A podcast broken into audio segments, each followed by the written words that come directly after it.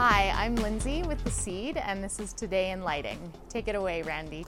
Thanks, Lindsay. It's Friday, 10 November, and we are sponsored by Advance by Signify, the name and quality lighting components. Here are the stories making news. A big shout out to our good friend Richard Klapper of Design Plan as he celebrates his 80th birthday this Sunday.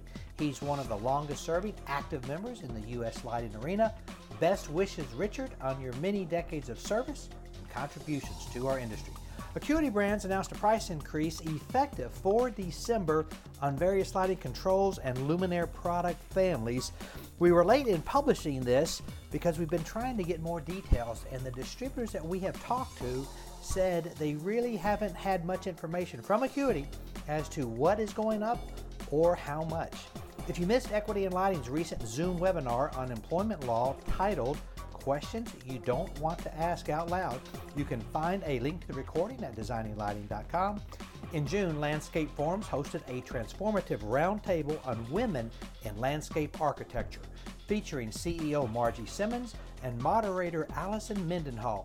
You can access the white paper at designinglighting.com and get ready for NY Control next week, 14 November, at the Metropolitan Pavilion, NYC.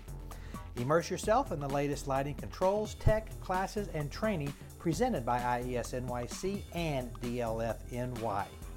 In a study by Mount Sinai's Light and Health Research Center, three lighting modes were tested over two eight week periods on cognitively impaired individuals in care facilities, and you can see those results at designinglighting.com. O'Blaney Rinker Associates is looking for a self motivated and creative architectural lighting sales and outside sales associate to join their expanding team. Details at Edison report.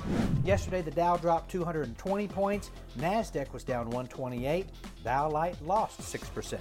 That's it. Go light up the world. Have a great day. Pray for peace.